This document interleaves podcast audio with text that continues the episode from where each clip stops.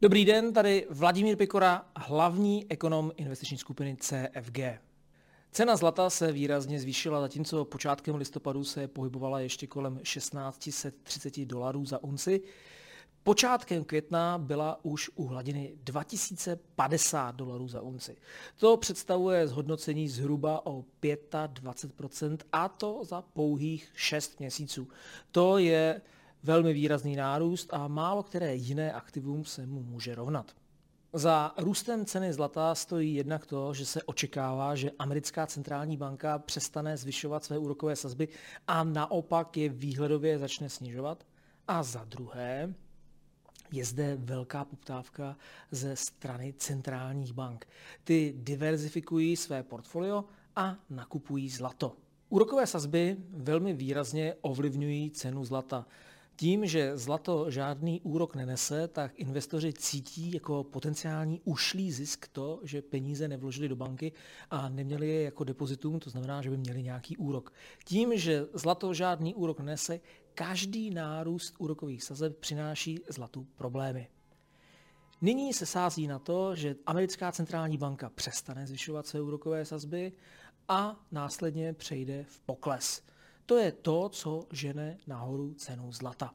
K vyšším hodnotám vede cenu zlata i to, že centrální banky začaly opouštět dolar a hledají alternativu. Tou alternativou by právně mohlo být zlato. Teoreticky by mohli investovat do švýcarského franku nebo do e, švédské koruny. To jsou sice aktiva, která rostou ve světě, stále více centrální banky nakupují švýcarský frank, ale švýcarský frank je moc malé aktivum, které by dokázalo nahradit dolar. Proto se hledá něco jiného. A to něco jiného je zlato. Navíc řada zemí si uvědomuje, že ve světě je něco divného. Planeta je předlužená. A nakupovat neustále dluhopisy, i když mají dobrý rating, může přinést jakési riziko. Přece jenom ty ratingové agentury před pádem Řecka také byly relativně optimistické a najednou až na poslední chvíli začaly říkat tyto průšvih. Tak někteří se toho obávají a očekávají, že ve světě dojde k určitému třesku.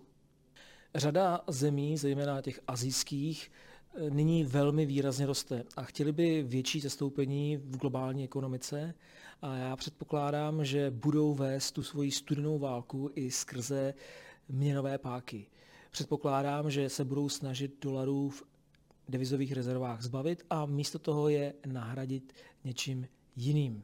Centrální banky proto nakoupily v prvním kvartále letošního roku rekordní množství zlata. Nakoupily 228 tun.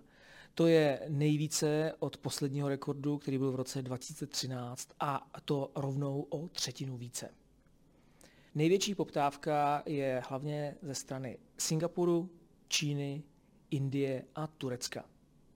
Proti dolaru nejdou jen azijské ekonomiky, ale i ta ruská. Rusko se dlouhodobě připravovalo na válku, tak omezilo dolary ve svých devizových rezervách a má tam velkou položku zlata. Zlato tvoří čtvrtinu devizových rezerv Ruska. A i teď v posledních měsících Rusové stále zlato přikupují. Nejen Ruská centrální banka přikupuje zlato, přikupuje ho i Česká národní banka. Česká národní banka měla počátkem roku 12 tun zlata a během prvního kvartálu navýšil zásoby o další dvě tuny. A guvernér centrální banky Aleš Michl se nechal slyšet, že by chtěl, aby v příštích letech devizové rezervy vyskočily v rámci zlata až na 100 tun. To znamená, že by centrální banka musela v příštích pěti letech každý kvartál nakoupit zhruba 4 tuny zlata. Někomu se to může zdát hodně, ale ve skutečnosti to až tak hodně není, protože centrální banka v minulosti měla i 70 tun zlata. My se tedy vracíme jen tam, kde jsme byli. Velkým otazníkem je, proč vlastně centrální banka kdysi ty devizové rezervy zlaté prodala, když byly velmi nízké ceny Možná, že to ještě bude někdy někdo vyšetřovat.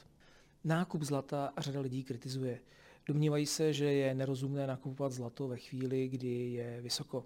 Nicméně já se domnívám, že zlato není nakupováno jako investice, ale jako něco, co má dlouhodobě držet hodnotu, což zlato hodnotu drží. Někdo by mohl říci, že je velká korelace mezi cenou zlata a cenou akcí a měl by pravdu.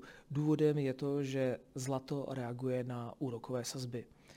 Nicméně vzhledem k tomu, že se zlato nakupuje jako investice, ale jako udržitel hodnoty, dává tento nákup smysl.